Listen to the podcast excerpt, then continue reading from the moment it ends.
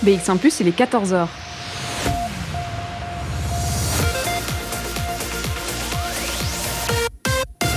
B X un Plus, Radio de Bruxelles.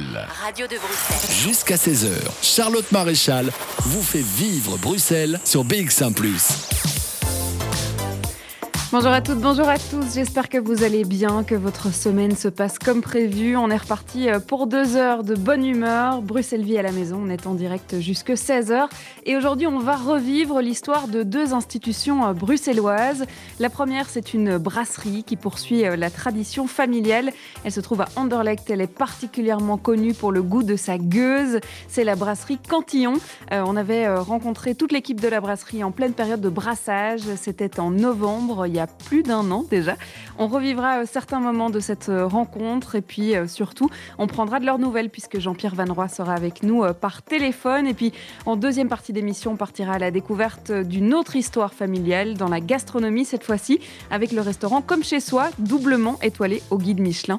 J'ai eu la chance de découvrir cette institution et de vous faire vivre les coulisses d'un service chez eux. Des moments qu'on va donc revivre aujourd'hui en deuxième partie d'émission. Et puis évidemment, comme d'habitude, il y aura de la musique avec une playlist cent pour cent Wallonie-Bruxelles, comme toujours d'ailleurs hein, sur B X un Plus.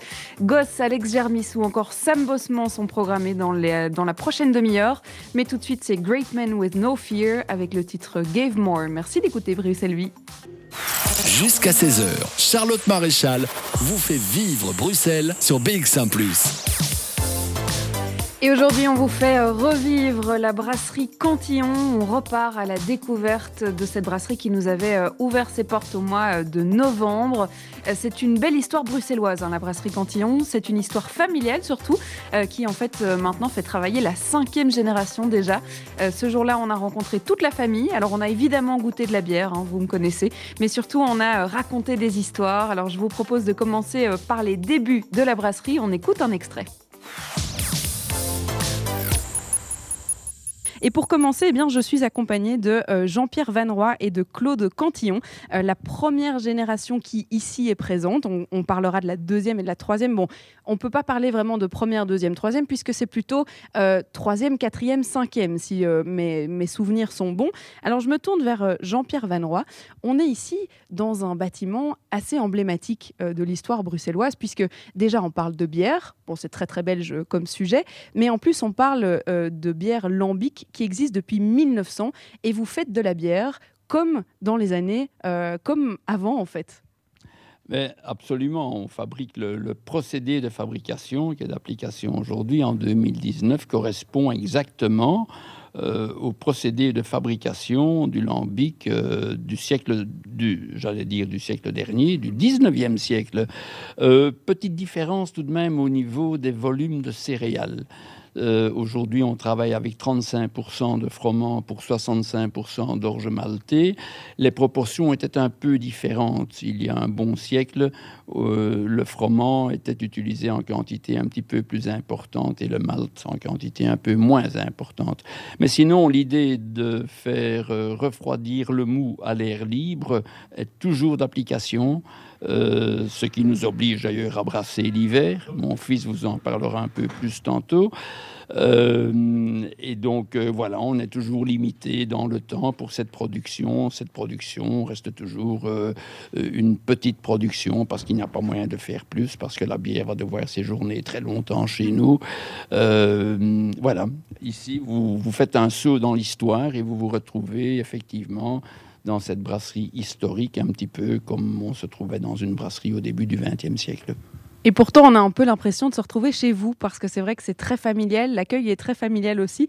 Euh, on croise votre fils, votre petit-fils, vos filles, euh, votre femme qui est là aussi. Donc on va pouvoir les rencontrer euh, tout au long euh, de, cette, euh, de cette émission. Il y a d'abord une chose qui, je pense, doit être expliquée pour que l'auditeur comprenne.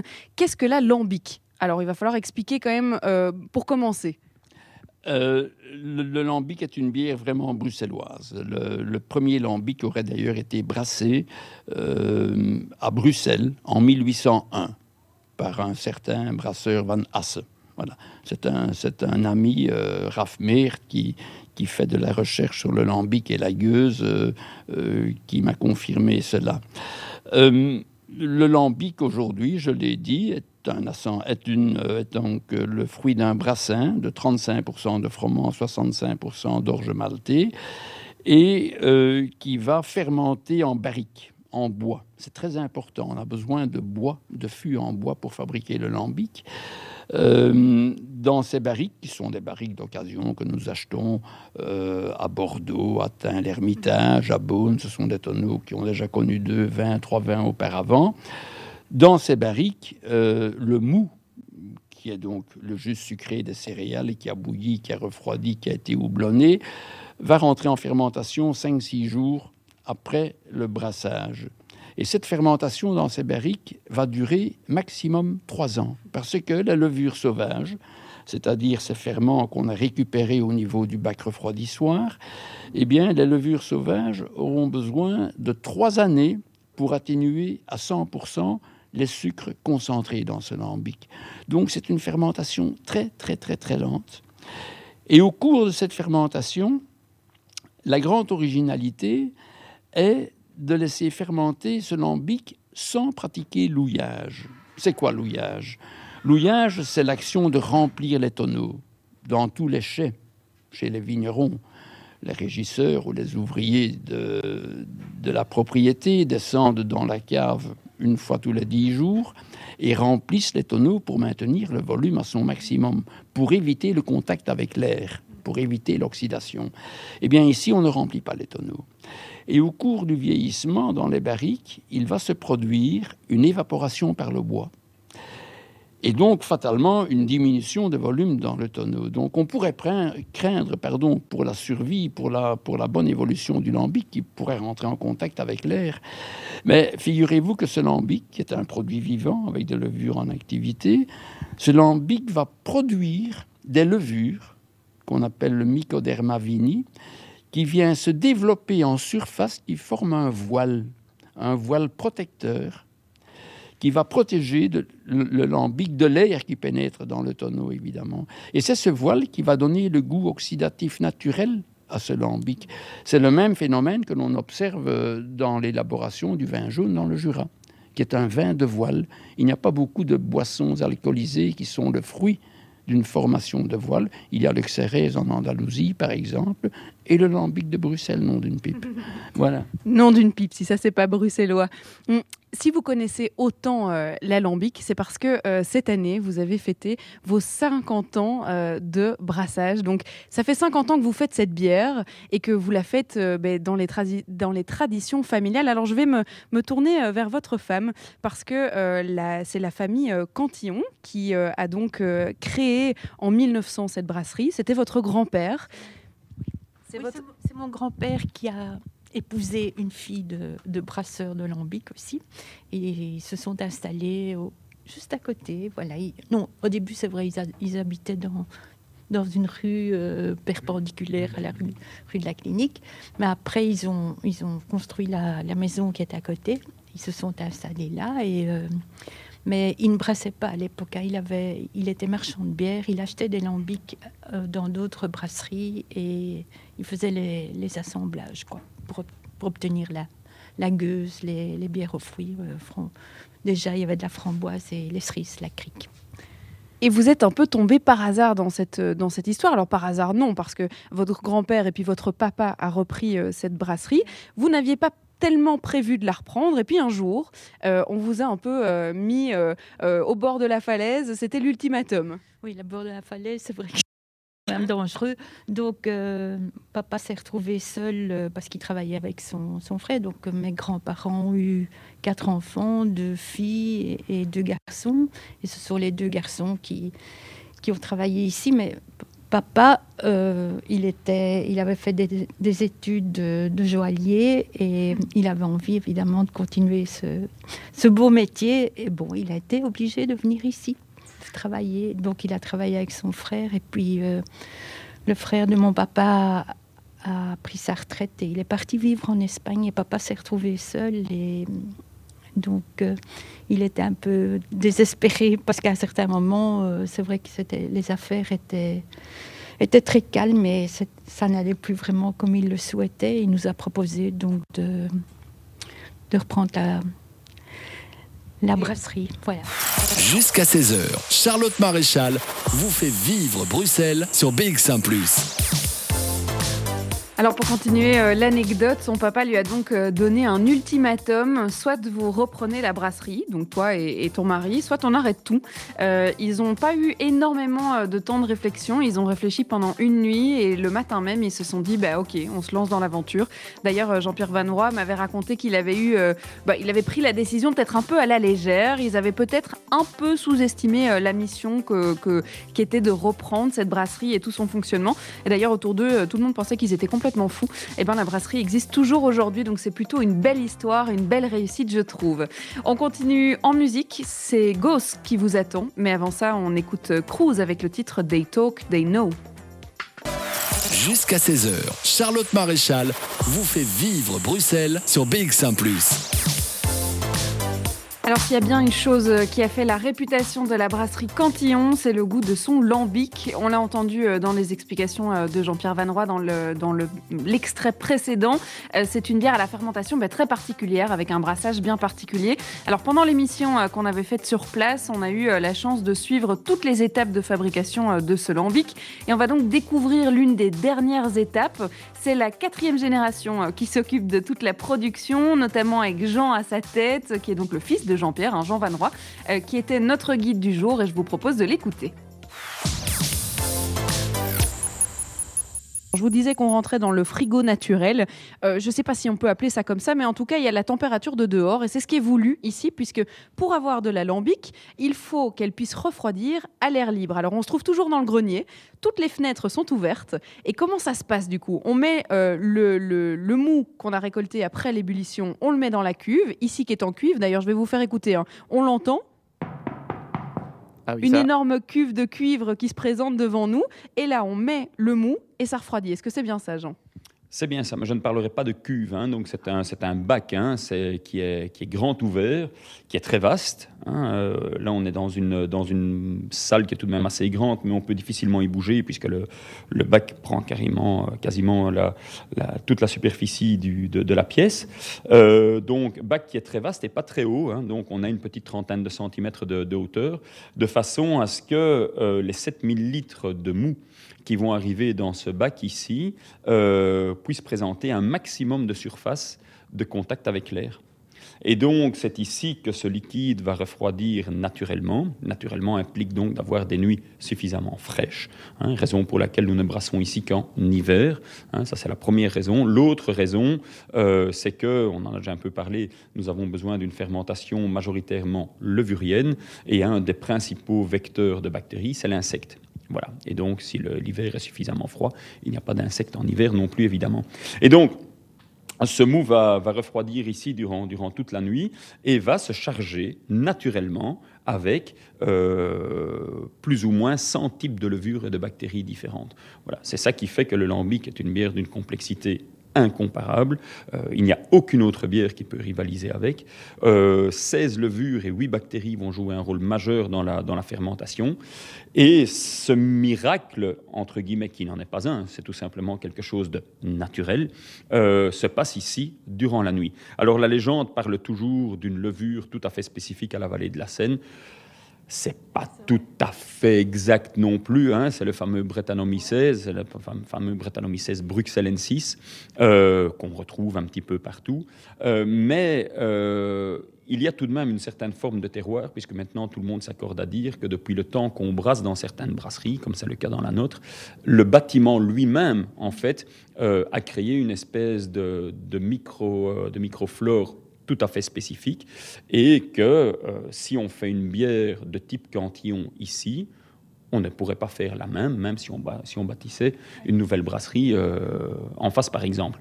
Donc, c'est ici que tout débute, ce mou qui, avait, qui a bouilli pendant trois à quatre heures de temps, ce mou qui était tout à fait stérile, qui était pasteurisé, mort, euh, au bout de euh, deux à trois heures de refroidissement dans ce bac refroidissoir, quand il atteint des températures d'une quarantaine de degrés, va commencer à se charger avec cette masse de levures et de bactéries naturelles.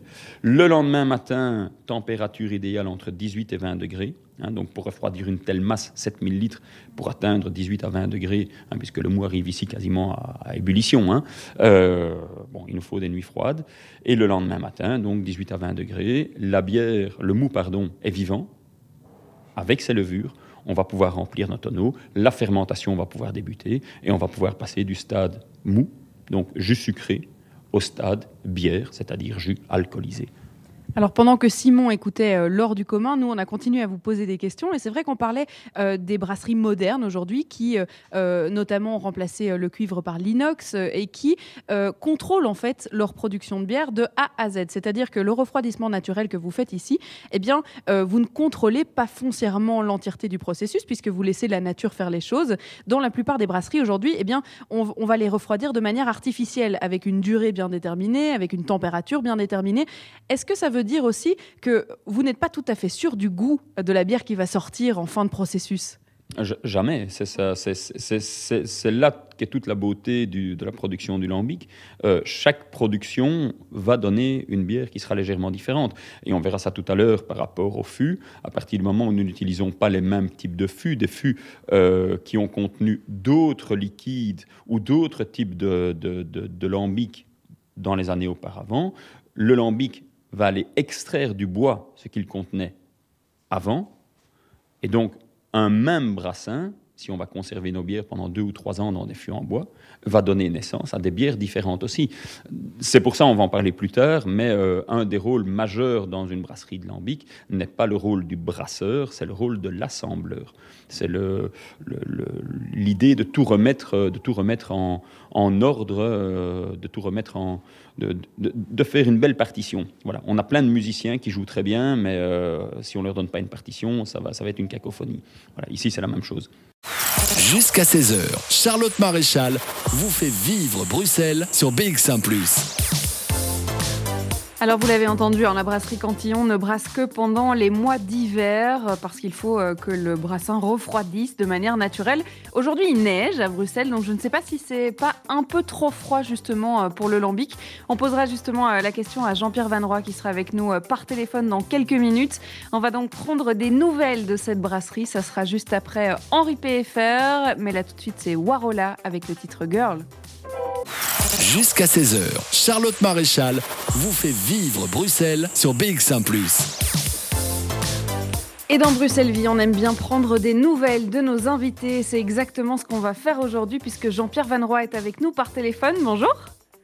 Bonjour. Alors vous faites partie de l'équipe de la brasserie Cantillon, de la famille d'ailleurs, hein, on l'a expliqué tout à l'heure, c'est vraiment une affaire familiale.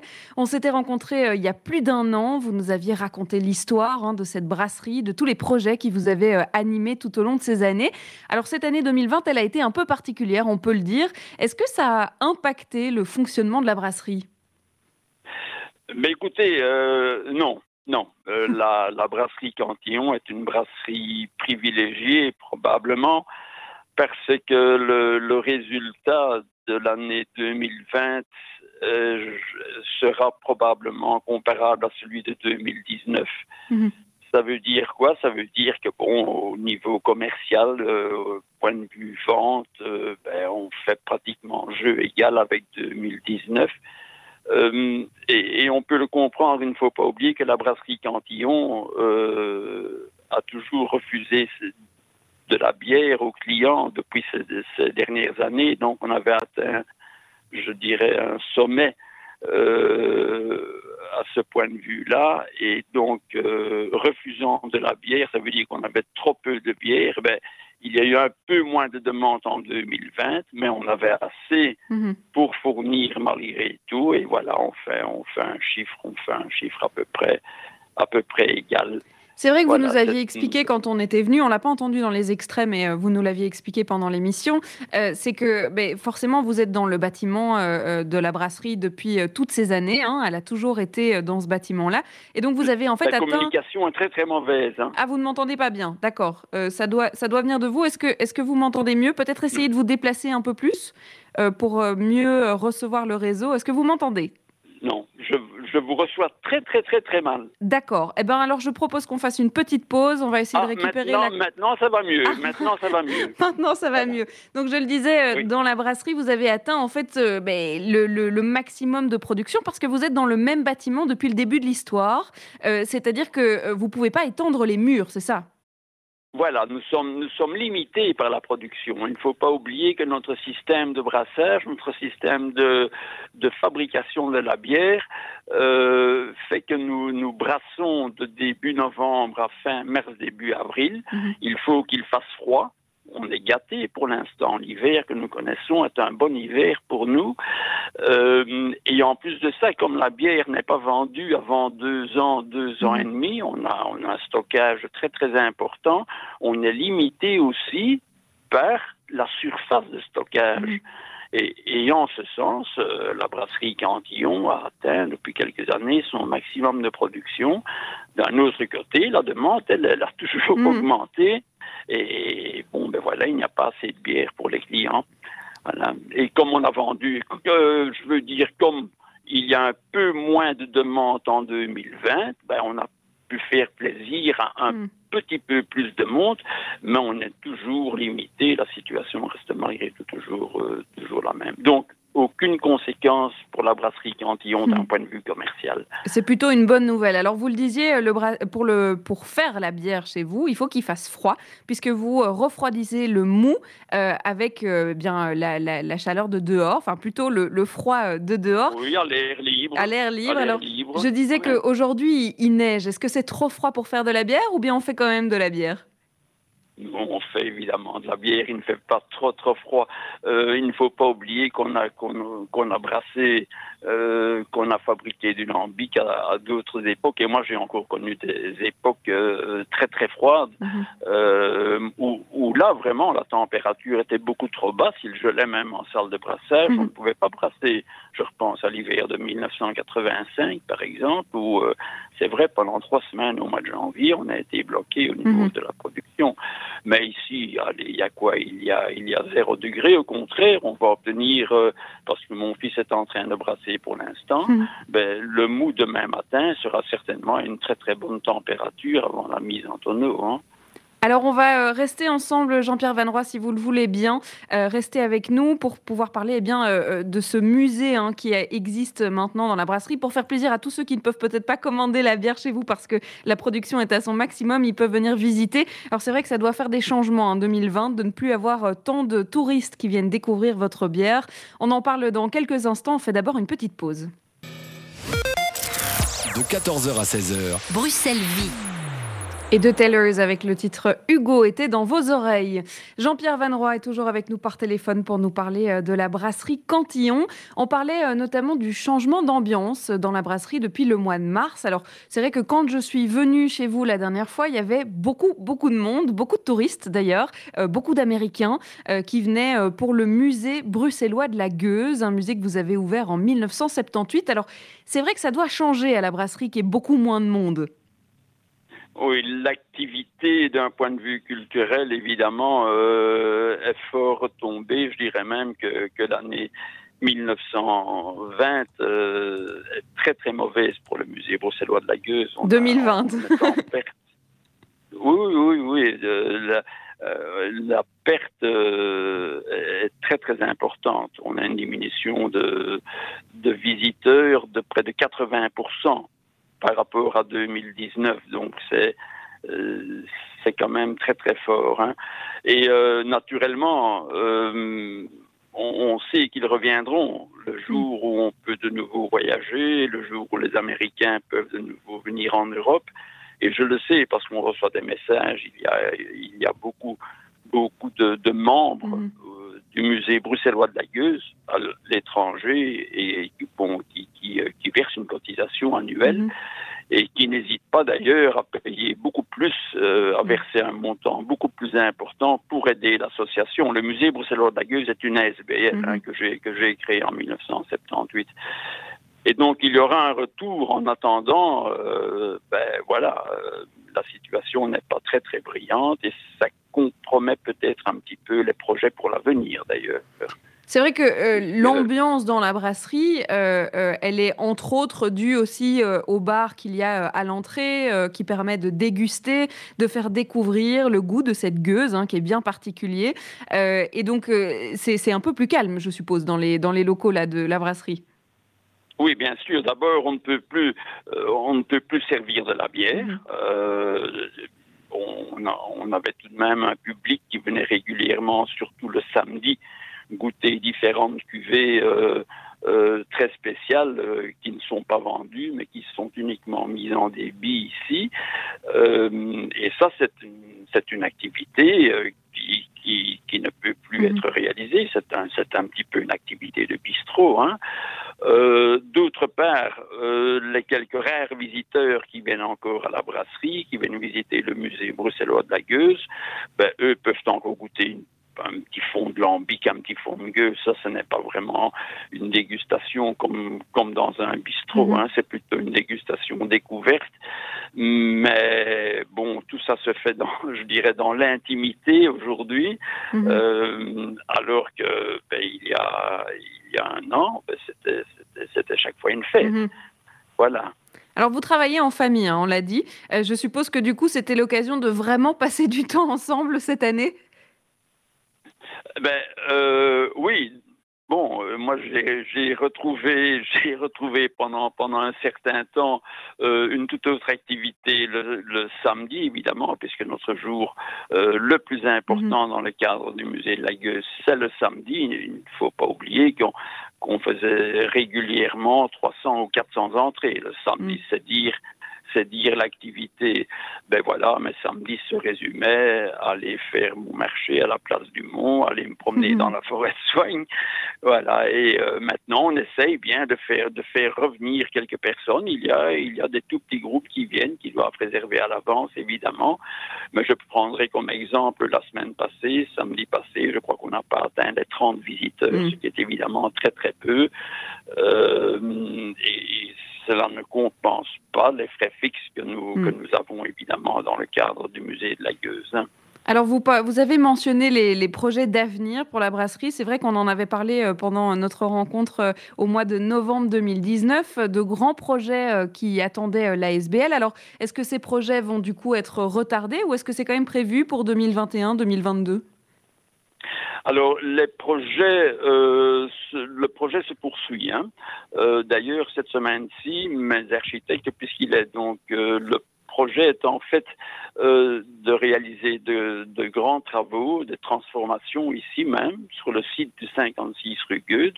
C'est de construire tout simplement un étage supplémentaire euh, pour créer une surface qui accueillerait euh, un conservatoire du lambic. Euh, c'est-à-dire que l'idée, c'est de, c'est de, de ressusciter euh, ce monde du lambic bruxellois qui, qui, bon, qui représente un patrimoine extraordinaire mmh. au, niveau, au niveau du matériel, des machines, des documents. Et donc, euh, les architectes qui s'occupent de ce projet rencontrent d'ailleurs le service des pompiers cette semaine-ci pour... pour voir si le, si le projet euh, mmh. euh, est, bien, est bien au point, à ce point de vue-là, parce que bon, c'est quand même pour recevoir du public, il faut qu'on soit en ordre avec les pompiers, et puis après, il faudra rentrer euh, une demande à l'urbanisme à Anderlecht, il faudra obtenir un permis d'urbanisme, évidemment. C'est en cours, et tout ça. Si les finances, tout ça, c'est en cours, et si les finances le permettent, alors on entamera peut-être des travaux euh, l'été prochain, ou bien ce sera l'été suivant. Il ne faut pas oublier qu'on ne peut pas faire de gros travaux ici en saison de brassage. Ah bah oui, oui, je, je vous l'ai oui. dit là tout à l'heure, on, on brasse de, de fin octobre à fin mars, début avril, donc c'est vraiment à partir du printemps qu'on pourrait tra- travailler, faire les travaux et les achever en octobre. Euh, mais naturellement, pour ça, il faut, il faut aussi avoir des financements. Bon, mais on croise les bon, doigts, euh, évidemment, pour... Euh... Les, et si les affaires, si le musée bruxellois de la Gueuse ne tourne pas bien, ben, les banques ne vont peut-être pas se montrer très, très, très, très généreuses. Hein. Alors voilà, attendons. De toute façon, si on reçoit le permis à la commune, je crois qu'on a deux ou trois ans pour entamer les, les travaux. On n'est pas obligé de commencer directement. Donc, le projet n'est pas, n'est pas aux oubliettes. et euh, je continue à travailler dans, dans ce contexte.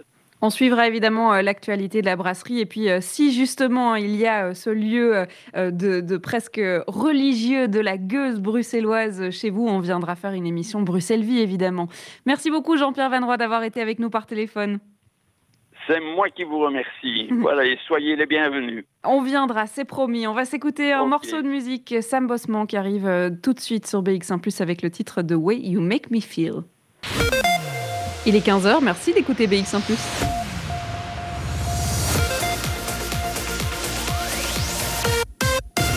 B X un Plus, Radio de Bruxelles. Radio de Jusqu'à seize heures, Charlotte Maréchal vous fait vivre Bruxelles sur B X un Plus. Et on est ensemble jusque seize heures en direct dans Bruxelles-Vie à la maison. Et après la bière en apéro, on passe à la gastronomie en plat principal. On avait rendez-vous dans un lieu particulier le six octobre dernier, puisqu'on était invité dans les coulisses du restaurant deux étoiles, le Comme Chez Soi. J'y suis arrivée vers treize heures pour le début des préparatifs pour le service du soir. Et alors on nous a raconté l'histoire hein, du Comme Chez Soi, mais on a aussi eu droit au moment privilégié en cuisine avec le chef Lionel Rigolet, s'il vous plaît. On va revivre cette émission aujourd'hui. Aujourd'hui, on partira à la rencontre d'un autre chef aussi, le chef Kevin Lejeune du restaurant La Canne-en-Ville, qui a aussi une étoile Michelin quand même, hein, et qui en plein confinement a reçu un autre prix aussi. On en parlera vers quinze heures trente, il sera avec nous en direct par téléphone. Bref, je vais peut-être vous donner faim jusque seize heures. Je préviens, je ne fais que prévenir. Avant ça, on va s'écouter un morceau de musique. Percy, c'est le titre Celebration qui arrive tout de suite dans vos oreilles. De quatorze heures à seize heures. Bruxelles Vit. Alors depuis le début, on aime raconter des histoires dans cette émission et vous voyez que même confinés, on continue à vous raconter des histoires typiquement bruxelloises.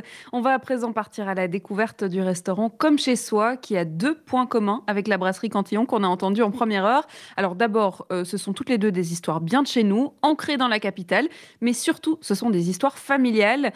Euh, au Comme Chez Soi aussi, il y a deux générations qui étaient présentes en cuisine quand on était là, deux autres qui les ont précédées, c'est donc la, la quatrième génération. Je vous propose de revoir ensemble les débuts de cet emblème de la gastronomie à Bruxelles avec Laurence Rigolet. Je le disais, c'était chez Georges avant, ça n'était pas ici, Place Roux, puisque vous avez déménagé. Alors ça commence comment cette histoire du Comme Chez Soi ? Alors elle, mon, mon arrière-grand-père qui a démarré le restaurant est originaire du Borinage et était destiné à, à suivre la carrière de mineur, ce qu'il ne voulait absolument pas faire. Et donc il, il a Bon, il est parti de chez, de chez ses parents de manière un peu euh, brutale, parce que les parents auraient aimé qu'il descende, mais il n'a pas voulu. Donc il est venu sur Bruxelles euh, et il, il a commencé à travailler dans un hôtel comme, euh, ch- comme chasseur. En fait, on, on appelle ça un chasseur. C'était quelqu'un qui portait les bagages dans, dans les chambres des clients.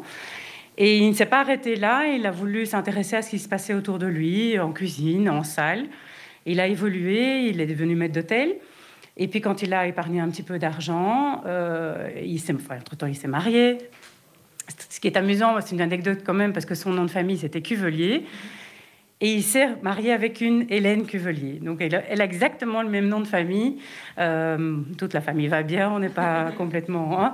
Euh, donc, ça n'a pas eu des répercussions, parce que c'était apparemment une autre branche. Mais je trouve que c'est une anecdote qui est quand même assez... Euh, euh, Allez, c'est, c'est, c'est, c'est, c'est pas courant, en fait, comme histoire. Et donc, ils sont venus s'installer ici, euh, à Bruxelles, pas loin d'ici, à quelques centaines de mètres, sur le boulevard Le Monnier. Et effectivement, ça s'appelait Chez Georges. Alors, cette enseigne Chez Georges euh, a été euh, mise en binôme avec le nom du Comme Chez Soi, parce qu'une cliente qui venait très, très régulièrement... Euh, trouvait que le nom de Chez Georges était beaucoup trop banal. Et comme elle, y venait, elle venait très souvent, elle disait « Tu dois appeler ton restaurant Comme Chez Soi parce que moi, je m'y sens comme chez moi. » Et c'est comme ça que ce, ce nom est arrivé. Donc, elle restait longtemps sur la façade, les deux noms. Et puis après, quand mon grand-père, mon arrière-grand-père est décédé, ben c'est devenu euh, le, le, le Comme Chez Soi. Alors la première génération, c'est donc en dix-neuf cent vingt-six. Et puis, euh, fort heureusement, la deuxième génération a décidé de reprendre ce restaurant, de continuer cette histoire familiale. Alors évidemment, il a fallu moderniser peut-être, ou en tout cas faire évoluer ce restaurant Chez Georges. Et c'est là qu'une vraie réputation s'est créée. Oui, en fait, donc après dix ans d'activité sur le boulevard Le Monnier, mon, mon arrière-grand-père a eu la, la, la possibilité de pouvoir acheter ici sur, sur la place Roux. Au départ, la petite maison du vingt-trois place Roux. Et donc, euh, ils ont eu une fille, euh, Simone, qui euh, a rencontré un boucher qui venait, lui, de la région de, de Tirlemont. Mon, grand, mon grand-père, donc Louis Wenans. Et euh, c'est, c'est mon grand-père qui a, tout, qui a apporté la touche gastronomique à, à, à la cuisine du, du Comme Chez Soi. Donc, euh, il a eu la première étoile en dix-neuf cent cinquante-trois. dix-neuf cent cinquante-trois, et puis en fait, ça ne fait qu'évoluer. C'est-à-dire que cette réputation, elle devient presque internationale. Vous rentrez notamment dans les meilleures tables du monde. Euh, ça, c'était en soixante-quinze, si je ne me, si je ne m'abuse. Et donc, effectivement, cette réputation ne fait que gonfler. Euh, cette maison bruxelloise, qui est typiquement bruxelloise, hein, où on se trouve, on est dans un des salons ici, eh bien, elle grandit. Oui. En fait, la, la, l'entrée dans les grandes tables du monde, c'est plus la génération de papa. Donc, euh, mes grands-parents ont, ont eu un fils qu'ils ont essayé de mettre à l'école. Ils ont essayé d'être... Papa a fait l'école hôtelière à Seria et il s'est fait foutre à la porte de l'école parce que euh, tout ce qui était théorique... En fait, il y avait très peu de, par- de pratique et tout ce qui était théorique, ça ne l'intéressait absolument pas. Il allait, il allait plutôt faire des matchs de kicker avec les copains que d'aller au cours. Et donc, mon grand-père l'a euh, sorti de l'école et il, était, il a appris son métier sur le table, dans, dans, dans, dans grandes maisons en Belgique, euh, en France, en Angleterre. Et donc, il a appris son, son métier de cette manière. Effectivement, euh, euh, entre-temps, euh, ils ont eu la deuxième étoile. Quand papa est revenu, mon grand-père et papa ont eu la deuxième étoile en soixante-six. Et puis, euh, bah, ça n'a fait, comme vous dites, que, que grandir. Et on a pu, à ce moment-là, annexer la partie qui est ici, que vous connaissez, euh, du, du, du, petit, du petit salon, qui est en fait dans le bâtiment à, à côté. Et papa et maman ont vraiment fait grandir dans, dans, dans, dans, tout, dans, dans tout l'espace. Donc, en fait, maintenant, on est dans quatre maisons différentes qui sont rattachées au vingt-trois Place Roux. C'est vrai qu'on n'est pas vraiment dans un espace de restaurant. C'est-à-dire que euh, quand on ne connaît pas le Comme Chez Soi, on peut se dire bah, « Tiens, euh, je ne sais pas trop si c'est un restaurant ou pas », parce que euh, c'est vrai qu'on ne voit pas la salle de l'extérieur, euh, on connaît deux noms, euh, et vous êtes à côté euh, des maisons un peu similaires sur le côté. Alors, bon, je suppose que le boulevard a bien changé depuis que euh, ça a été racheté ici. Euh, la place Roux a bien changé. Le restaurant, par contre, elle reste, il reste le même, avec cette gastronomie, ces deux étoiles, et puis surtout, euh, ces plats signatures. Oui, donc il y, y a certains plats qui sont à la carte, dont un qui est la solo Riesling dont Andy a, a parlé tout à l'heure, qui en fait est une création de mon arrière-grand-père. Donc c'est un plat qui a traversé quatre générations et qui est toujours là et qui a toujours son, son succès. Donc euh, maintenant, la, la, la, la période de, de, de, après le décès de mon, de mon grand-père a été une période compliquée pour papa. Mais après, ils ont obtenu la, la troisième étoile en dix-neuf cent soixante-dix-neuf, qu'on a perdue au moment où papa a, a arrêté. Et effectivement, bon, les clients ne voient pas la salle de, de l'extérieur, bon, un tout, tout petit peu, mais il faut savoir que la salle n'est plus du tout ce qu'elle, a, ce qu'elle était dans le temps. Donc, il y a eu trois modifications euh, sur l'histoire du Comme Chez Soi de la salle de restaurant. La dernière en date euh, de dix-neuf cent quatre-vingt-huit, où mes parents ont choisi de tout rénover dans le style Art Nouveau, avec un, naturellement un clin d'œil à Victor Horta. Et, et ce, ces travaux ont, ont, ont vraiment donné une, une nouvelle, euh, di, enfin, un, nouveau, un nouveau caractère à la maison, dans le sens où naturellement on était dans le pur bruxellois, mais en même temps, euh, le, le, le, le, travi, le travail de Victor Horta, qui a été copié, entre guillemets, et, et mis en valeur ici, correspondait vraiment bien au petit espace que nous avons dans la salle de restaurant. Et je, je, suis, je, suis, je suis très heureuse parce que ces dernières, ces derniers mois, dernières années, euh, les, les, on, on sent que le client réapprécie à euh, se retrouver dans une ambiance telle que nous avons ici. Donc après, bon, il y a eu toutes ces... Au moment où mes parents ont fait le, les travaux, il y a eu euh, beaucoup, beaucoup d'intérêt pour le travail de Victor Horta. Et puis ça s'est estompé un petit peu. Et là, maintenant, je sens vraiment que, que, que, ça, que les gens prennent le plaisir. En plus, Covid oblige. Euh, la plus grande critique que nous avions eue pendant des décennies était le fait que les tables étaient trop rapprochées les unes des autres. Donc là, on avait déjà un petit peu changé ces dernières années, mais cette fois-ci encore plus avec le Covid. Et donc, les gens ont, ont plus de, je dirais, de, de perspectives parce qu'il y a moins de tables. Et, et profite encore plus de la, de la déco. Et, et cet, cet aspect-là est quand même, ça fait vraiment partie de l'histoire du Comme Chez Soi, de se sentir de cette manière-là. De quatorze heures à seize heures, Bruxelles Vie. On aura l'occasion évidemment de s'écouter un deuxième extrait de cette, de cette rencontre. Pardon. Je vous emmènerai dans les cuisines du restaurant à la rencontre du chef Lionel Rigolet et de son fils qui fait ses armes depuis quelques années au sein du restaurant Comme Chez Soi. Ça sera après de la musique. Lous and the Yakuza, c'est ce qui vous attend dans la suite. Mais là, c'est Milo Savic et Neftis avec le titre Still Alive. De quatorze heures à seize heures, Bruxelles Vit. C'était Lous and the Yakuza, le titre Dilemme dans vos oreilles. D'ailleurs, je me demande, est-ce que vous savez pourquoi est-ce qu'elle, pourquoi est-ce qu'elle s'est donné le nom euh, Lous and the Yakuza ? Eh bien, Lous, c'est un, c'est une anagramme de soul, donc le style musical, et de Yakuza, elle fait référence à toutes les personnes qui travaillent pour elle, que ça soit sur scène ou en coulisses, elle les appelle de Yakuza. Voilà, pour ceux qui ne connaissaient pas le nom. Et puis une autre anecdote d'ailleurs sur euh, Marie Piera euh, Cam- Kakoma, c'est son vrai nom. Euh, elle a quand même fait une campagne euh, automne-hiver deux mille vingt, c'était il y a pas très longtemps, de Louis Vuitton. Elle a été photographiée par Nicolas Guesquière qui a voulu mettre en scène des célébrités et artistes inspirantes. Il y avait bah, notamment Léa Seydoux, Marina Foïs, Stacy Martin et du coup, bah, il y avait Lous and the Yakuza. Elle est extrêmement photogénique. Je vous conseille d'aller voir les photos. Elles sont juste incroyables. Voilà, c'était l'info du jour, comme ça. quinze heures vingt, vous écoutez Bruxelles-Vie. On est ensemble jusqu'à seize heures et on revient tout de suite après ça. De quatorze heures à seize heures, Bruxelles-Vie. Cet après-midi, je vous fais revivre les, les coulisses de l'émission euh, qu'on avait faite au Comme Chez Soi, le restaurant gastronomique en plein cœur de Bruxelles. Alors, on vous avait euh, promis euh, la préparation d'un service. On a été euh, accueillis dans les cuisines euh, du restaurant bien avant le, le service du soir. On était euh, au milieu des odeurs de mousse de jambon, de bouillon de volaille. Le pain était même en train de cuire. On a eu euh, la sonnerie du pain en pleine émission. Euh, on a dû lancer la musique parce qu'on ne s'entendait plus. Et c'est justement euh, au milieu des pains que j'avais rencontré euh, Loïc Loïc Rigolet, qui est donc fils du chef Rigolet, Lionel Rigolet, euh, qui a décidé de suivre la voie de ses parents dans le restaurant familial et donc euh, de continuer la tradition. On va les rencontrer euh, tous les deux dans un extrait, Loïc donc, mais aussi euh, le chef Lionel Rigolet. Rigolet, pardon. On revit cette rencontre. Je suis aux côtés de Loïc Rigolet, cinquième génération ici pour le restaurant Comme Chez Soi. Alors le pain, c'est très exigeant, il faut être à côté tout le temps, Loïc. Effectivement, il faut être à côté tout le temps parce qu'on voilà, on a une longue préparation au niveau pousse, au niveau pain. Donc euh, au début, on a la préparation, il pousse d'un petit, d'abord un petit peu à, à l'air ambiante. Puis on va le mettre dans les tubes pour qu'il puisse vraiment bien monter et ensuite pouvoir le mettre dans le four. Donc c'est pas mal de préparation, effectivement pas mal d'arrêts de pause dans la mise en place, mais euh, une fois qu'on est habitué... Euh, on fait avec.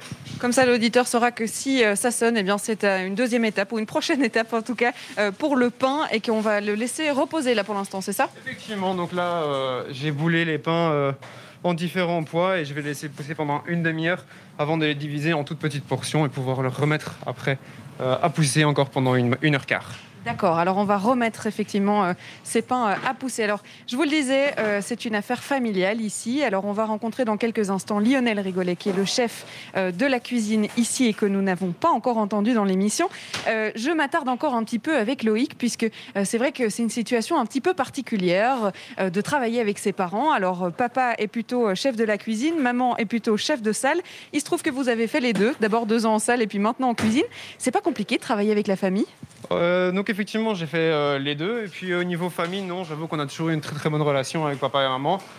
Et donc, euh, ça m'a jamais vraiment posé de problème. Euh, au début, j'avais un peu plus peur avec papa parce que voilà, il est quand même plus exigeant et tout ça. Mais euh, je n'ai vraiment jamais eu de problème euh, à ce niveau-là. Je, je suis d'ailleurs content de pouvoir travailler avec eux parce que en dehors du travail, on, je ne les vois pas beaucoup, donc euh, ça me permet de plus les voir. C'est ce que maman disait, effectivement. Et il n'y a pas de favoritisme dans la cuisine, on passe par tous les postes comme tout le monde. Ce n'est pas parce qu'on est le fils de papa, le fils du chef, euh, qu'on va passer les étapes avant ? Non, pas du tout. Quand j'étais en salle, bah ouais, j'ai commencé comme tout le monde euh, en tant que commis. Puis euh, comme je m'intéresse assez fort à la sommellerie, j'ai fait un petit peu euh, second sommelier pendant un, un petit temps où euh, le chef sommelier, lui, s'occupait de la salle principale et moi, je m'occupais de la salle en cuisine au niveau sommellerie. Donc voilà, c'était plus euh, une occasion que j'ai eue parce qu'il fallait quelqu'un pour le faire aussi, donc je me suis, je me suis présenté. Mais ça m'est souvent arrivé aussi de faire voiturier, par exemple, ou la plonge, donc il euh, n'y a aucun favoritisme. Donc j'étais plus, je suis plus un électron libre, entre, entre guillemets, que, que autre chose. Il y a quand même une intention de vouloir reprendre, justement, euh, le business euh, quand papa dira euh, « c'est fini pour moi ». Bon, j'ai encore un petit peu le temps pour décider, mais pour l'instant, voilà, je me dis que je suis jeune et que j'ai encore énormément de choses à apprendre. Donc euh, pour l'instant, je m'amuse bien dans ce que je fais et euh, on verra par la suite. On verra bien. Je vais vous laisser travailler, Loïc, et puis je vais aller rencontrer votre papa, justement, puisque c'est important. Euh, je vais rencontrer euh, Lionel Rigolet. Alors, je ne sais pas où il est. Euh, je vais me déplacer dans la cuisine. Il est dans son bureau, d'accord. Alors, hop, je me déplace dans la cuisine. Je suis euh, la chef, si on peut dire ça comme ça. Euh, il n'est... Ben voilà, il est là. Je vais aller dire bonjour du coup à Lionel Rigolet en direct si je peux. Bonjour. Bonjour. Vous êtes donc le chef de cette cuisine. Vous êtes aussi le papa de Loïc qu'on a entendu. Vous êtes le mari de Laurence. C'est une histoire de famille, on l'aura bien compris. Alors, c'est quoi comme genre de responsabilité d'être chef de la cuisine du Comme Chez Soi ? Bah, c'est une, une responsabilité qui est venue petit à petit puisque mon beau-père euh, m'a appris le métier, enfin, ou m'a appris les responsabilités pendant presque deux ans. Pendant deux ans, on est venu à six heures trente tous les matins ensemble, justement pour montrer toutes les faces cachées du, du restaurant également. Et donc, euh, ben, je le remercierai jamais assez parce que justement, on l'a fait petit à petit et ce n'est, ça, j'ai pas eu ce poids sur les épaules euh, tout de suite. Évidemment, se retrouver aux commandes d'une, euh, d'une grande brigade, c'est, c'est clair qu'au départ, c'est pas facile. Mais euh, voilà, avec le temps, euh, ça se fait, ça se fait gentiment et, et voilà, plus on, plus on vieillit, plus on a des responsabilités et c'est normal. Alors, vous avez rencontré Laurence à l'école hôtelière, donc c'était il y a quelques, quelques années quand même. De nombreuses euh, années, oui. Est-ce que vous vous étiez dit, tiens, je vais travailler dans une grande maison comme le Comme Chez Soi, avant de connaître Laurence ? Alors, pas du tout, parce que quand j'ai commencé l'école hôtelière, euh, j'avais un oncle qui était traiteur et je pensais, euh, ben, c'était aussi une histoire de famille, c'était la crèmerie traiteur de la, de la famille. Et je pensais me diriger euh, vers, vers justement ce, ce métier-là, de reprendre le commerce et de continuer l'histoire de famille. Et... Et c'est voilà. L'histoire d'une autre famille qui a continué. C'est l'histoire d'une autre famille et c'est vrai que je, me, je ne pensais sûrement pas travailler dans un restaurant étoilé et, et, et non, non plus dans un restaurant tri-étoilé comme, comme je l'ai fait. Donc c'est vrai que ben, voilà, tout s'est fait, euh, comme je l'ai dit, gentiment et on en est là et tout se passe bien. On en est là dans une cuisine du coup de, de dix personnes, c'est ça. Euh, vous, euh, vous êtes le onzième de cette cuisine, de cette brigade. Alors, euh, c'est plutôt calme. Je m'attendais à ce que ça soit euh, un peu plus bruyant. Tout le monde est d'une concentration assez euh, incroyable. C'est d'une rigueur incroyable. Il y a une organisation particulière dans une cuisine comme celle-ci ? Alors, ben, comme Daniel l'a dit tout à l'heure, il y a chacun, chacun à son poste et chacun connaît ses responsabilités et sait ce qu'il a à faire pour sa mise en place. Alors, oui, c'est calme, c'est calme pour l'instant, mais c'est vrai qu'il y a quand même une très bonne ambiance, euh, qu'ils s'entendent tous bien, qu'ils se retrouvent de temps en temps en dehors pour boire un verre aussi. Ils vont commencer la mise en place générale, donc là, ils vont, ils vont se retrouver, euh, et je suppose qu'ils vont, ils vont se raconter euh, le week-end, puisqu'ils reviennent de week-end, et donc euh, voilà. Mais c'est vrai qu'il y a, il y a des moments où il y a cette rigueur quand, euh, quand le service commence, où là, tout le monde est concentré, et, et tout le monde euh, se, se met à la tâche pour servir les clients le mieux possible, et le, le plus chaud possible aussi. Ici, il est presque quinze heures quinze, le service il, il, il commence dans quelques heures. On doit préparer combien de temps à l'avance avant le début du service ?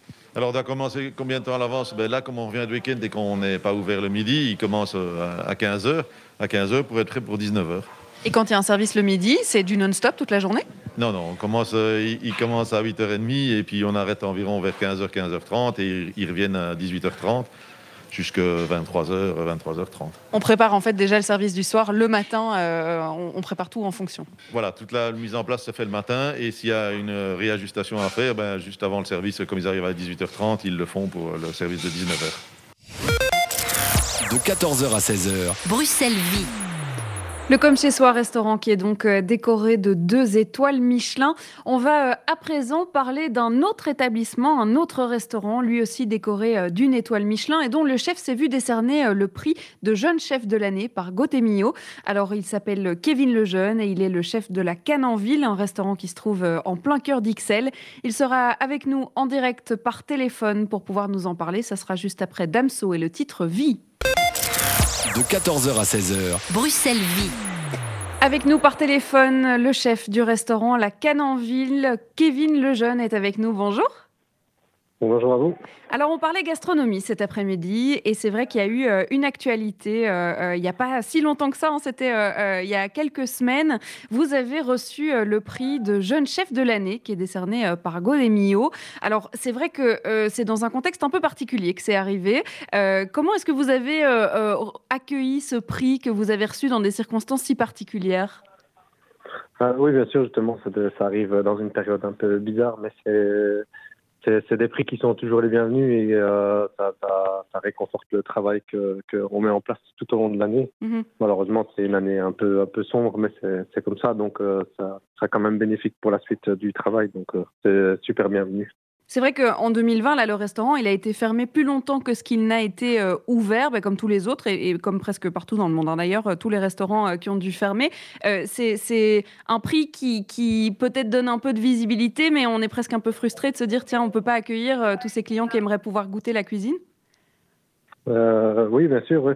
Mais c'est, c'est, encore une fois, c'est des prix qui seront, qui seront bons pour la, pour la suite du, du, du restaurant. Mmh. Et... Euh, Ça nous, ça nous a fait euh, du bénéfice quand même pour le, le service takeaway qu'on fait pour l'instant.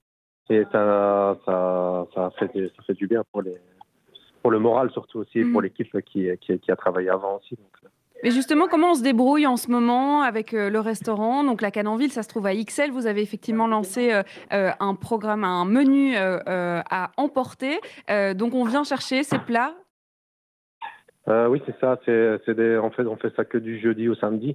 Et c'est des, des commandes, on essaye un peu de reproduire les, les, les plats du restaurant. Mmh. Mais bien sûr, on ne sait pas faire exactement la même mmh. chose qu'au restaurant.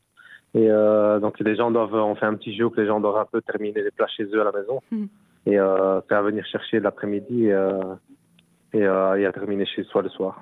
Alors, vous l'avez dit, c'est peut-être pas du tout la même chose, en effet, de faire des plats emportés. Comment est-ce qu'on arrive à transmettre la passion de la cuisine que vous pouvez avoir et votre signature en takeaway, justement ?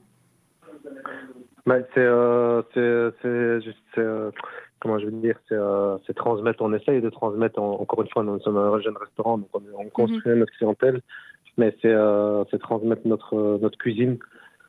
On essaye de faire le, le maximum, qui n'est pas la même chose, comme je, je me répète, mais ce n'est pas la même chose que, qu'au restaurant. Donc on fait des, des, des, des choses un peu originales que les gens peuvent un peu, un peu s'amuser au restaurant, à la maison, pardon, et, euh, et faire faire des belles choses. Euh, On essaye de, de faire qu'ils fassent des petits pots de dressage comme, mmh. comme à la maison, comme au restaurant. Il y a peut-être euh, le, le, le fait de se dire, tiens, les gens vont déguster euh, nos bons plats euh, à la maison, en famille. Ça réconforte peut-être de se dire que ce sera dans ce contexte-là qu'ils seront dégustés ? Bah, oui, je pense que c'est ça. C'est, euh, c'est encore c'est notre, notre clientèle qui, qui nous soutient, justement. Donc, mmh. ça, fait, ça fait déjà une, fois, une première chose plaisir. Et deuxième chose, c'est, c'est les gens, on est aussi marre de plus aller au restaurant. Donc, je crois que mmh. ça fait plaisir de, de pouvoir prendre une, un, un bon restaurant à la maison et profiter de ça en famille. C'est vrai qu'on dit souvent que le restaurant, c'est un moment de partage, de rencontre, de convivialité, où on retrouve ses amis, où on partage un moment d'exception, notamment dans votre restaurant. Alors, euh, vous pensez que euh, là, en deux mille vingt, on a manqué tellement de, de ces restaurants, notamment de cette notion du partage et, et du, du, de se faire plaisir ? Ben, oui, je pense que c'est ça. On, va, on l'a vu quand on a pu réouvrir le restaurant cet été. C'est, euh, les gens se sont, euh, se sont jetés sur le restaurant. Et c'est ce qui a, tant mieux pour nous, c'est ce qui a fait plaisir. Mais on voit bien que les gens ont besoin de, de ça, de, de, de sortir, de, de se faire plaisir. Je crois que niveau social, c'est un, c'est un, c'est un besoin humain. Donc, euh, ça restera et ce sera toujours, hein, le restaurant, un, un besoin de la vie. Donc. Mmh. Alors c'est vrai, vous le disiez que euh, la Canne-en-Ville, vous l'avez, vous l'avez repris il n'y a pas si longtemps, hein, vous l'avez repris avec euh, votre femme Virginie euh, Esser. Alors euh, c'est une aventure euh, qui est en plein lancement. Qu'est-ce qu'on peut vous souhaiter pour la suite ? Ouais, la suite, c'est, c'est continue comme euh, on a eu la chance d'avoir euh, pas mal de prix sur, euh, depuis le début de l'ouverture. Mmh. Et euh, c'est, c'est, c'est, c'est la construction de, de notre, euh, notre restaurant. C'est, euh, c'est notre vie ici. C'est, donc on fait, euh, on fait, on fait, on met tout ce qu'on a, tout ce qu'on tout ce qu'on a dans, dans, dans notre métier, dans notre passion. Et donc, je pense que c'est, la suite, c'est que nos clients nous suivent et qu'ils continuent à nous suivre jusqu'à, jusqu'à temps que nous, nous, nous sommes dans notre restaurant. Et puis, euh, l'important, c'est d'avoir le sourire sur le, sur le visage des gens, dans notre établissement, et nous sommes contents.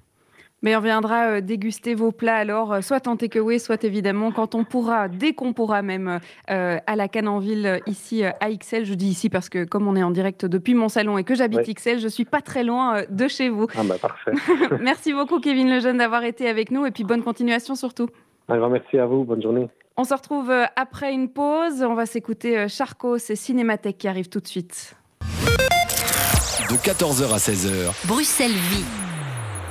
Alors pour cette émission, je me balade sur les groupes Facebook qui réunissent les habitants de chaque commune à la recherche eh bien, de témoignages, d'histoires à raconter, de bons plans, parfois aussi de coups de gueule. Et puisqu'on parlait gastronomie et de restaurant cet après-midi, je me suis tombée sur un post que j'ai vu dans plusieurs groupes qui a notamment été publié par Anthony sur le groupe Auderghem Ma Commune et que j'avais envie de vous lire parce que c'est le témoignage d'un restaurateur qui voit en la fermeture de son restaurant eh bien, de l'injustice beaucoup et qui le raconte sous euh, le, le fait de, de se balader dans un supermarché et de voir que bah, il ne comprend pas pourquoi est-ce que les supermarchés sont ouverts et, et son restaurant ne l'est pas. J'avais envie de le partager avec vous, on va le diviser en deux parties, je vais vous lire une première partie tout de suite. Lorsque j'entre au supermarché avec trente autres personnes en même temps, je pense à mon restaurant qui permettait des tables de six personnes au total et qui espaçait méticuleusement les réservations de dix minutes pour éviter que des personnes qui ne sont pas de la même table n'arrivent en même temps. Lorsque je prends un chariot dont la poignée a été aseptisée, je pense à mon restaurant qui a investi jusqu'à présent dans l'encre et dans le papier pour imprimer des menus jetables afin que deux clients ne touchent pas le même menu. Lorsque je me dirige vers l'allée des fruits et légumes avec quinze à vingt autres personnes autour de moi, je me souviens de la politique stricte de ne pas se mêler, de ne pas marcher dans le restaurant, sauf pour utiliser les toilettes ou pour rentrer ou sortir de ce restaurant. Une politique que nous avons mis en place et de la distance d'un mètre entre les tables qui a réduit notre capacité de moitié. En regardant la femme à côté de moi ramasser des pommes avec sa main, les examiner de près et les remettre sur la pile tout en répétant cela jusqu'à ce qu'elle trouve les pommes parfaites. La même chose que toutes les autres personnes d'ailleurs qui veulent une pomme le feront ce jour-là. Je pense au processus d'assainissement en deux étapes qui a été mis en place dans mon restaurant pour tous les couverts, la vaisselle et les verres entre chaque client et à l'assainissement de chaque surface que les clients touchent, que ce soit la table, les chaises, la salière, la poivrière, et cetera. En regardant l'homme dans l'allée suivante, ignorer ou ne pas remarquer les flèches directionnelles sur le sol, je pense à mon restaurant et à la réorientation constante que notre personnel fait des clients, en verrouillant certaines portes et en bloquant des zones et au travail que mon équipe effectue pour empêcher les clients de marcher là où ils ne sont pas censés le faire. Lorsque je marche dans l'allée des céréales, je vois une personne qui retire son masque pour pouvoir parler au téléphone et je me souviens que dans mon restaurant, la politique des masques nous a fait perdre tant de clients. C'est la moitié, donc un post qui a été partagé dans beaucoup de groupes, je l'ai vu notamment dans Auderghem Ma Commune, mais dans, beau, dans beaucoup de groupes, un témoignage d'un restaurateur. Je vous lis la suite, eh bien, ce sera juste après un morceau de musique, juste après Noah Moon et le titre Sparks. De quatorze heures à seize heures. Bruxelles Vit. Et c'était Selena Sofia avec son titre « Les géantes bleues ». Alors j'avais commencé à vous lire un, un post qui avait été publié sur le groupe Auderghem Ma Commune euh, et sur d'autres groupes d'ailleurs de la commune d'Auderghem avec euh, différents habitants de la commune qui avait été publié par Anthony mais qui avait été publié par d'autres personnes aussi. Un témoignage qui avait été partagé euh, par un restaurateur qui comparait sa situation, son restaurant qui était complètement fermé et celui d'un supermarché qui était ouvert et, et cette, euh, ce sentiment d'injustice hein, de se dire mais tiens mais pourquoi est-ce que chez moi Moi, euh, on est toujours fermé. Alors j'avais commencé à le lire et je vais euh, terminer euh, ce témoignage.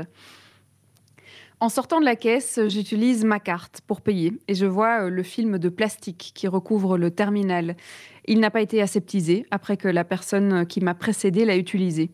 Cela me rappelle le désinfectant utilisé sur les terminaux de débit entre chaque client, chaque fois que j'allais au restaurant.